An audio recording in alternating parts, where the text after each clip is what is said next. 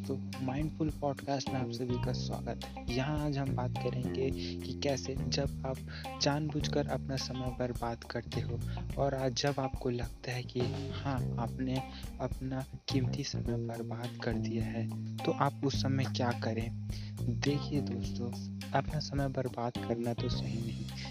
लेकिन अक्सर ऐसा हो जाता है। हम ना चाहते हुए भी अपना समय बर्बाद कर बैठते हैं और फिर बाद में पछताते हैं कि हमने ऐसा क्यों किया।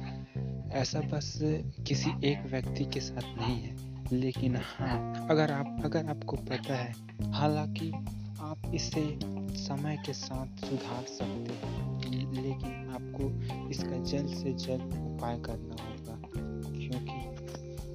समय बर्बाद करना कभी भी उचित नहीं। अगर मैं खुद की भी बात करूँ तो मुझे भी लगता है कि मैंने कई बार अपना समय बेफिजूल बर्बाद किया और उसके लिए बाद में पछताया भी है कि क्यों मैंने वह कार्य किया जो मुझे नहीं करना था।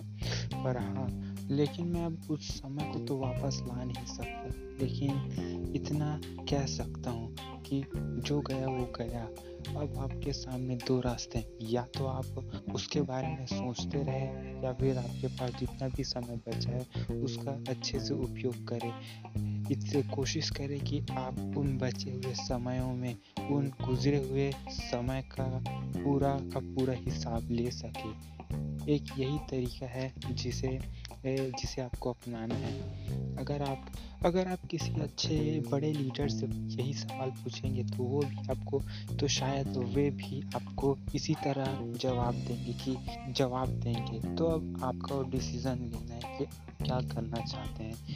या तो आप उन पुराने बीते हुए समय के बारे में सोच कर खुद को कोसे या फिर एक नई नई शुरुआत कर। अपने उस, अपने समय का सदुपयोग करें। लेकिन यहाँ मैं बताना चाहूँगा आपको ये इतना भी आसान नहीं जितना बोलने और सुनने में लगता है। और हाँ ये इतना मुश्किल भी कि आप इसे कर नहीं सकेंगे। इसके लिए आपको अपना साहस दिखाना होगा।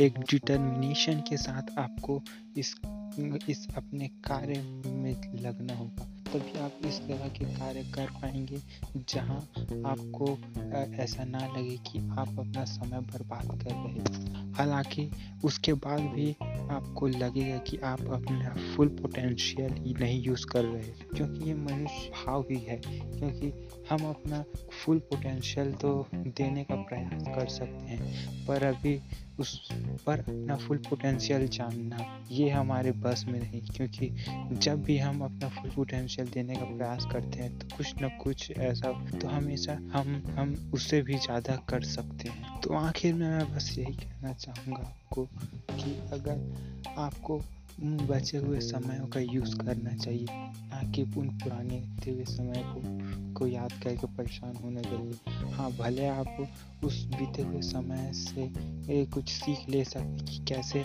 आपने अपना समय बर्बाद किया। वो कौन सी वजहें थी जिसने आपको ये सब करने के लिए मजबूर किया? उस जिसके हिसाब से आप अपना आगे का कदम बढ़ा सकते हैं।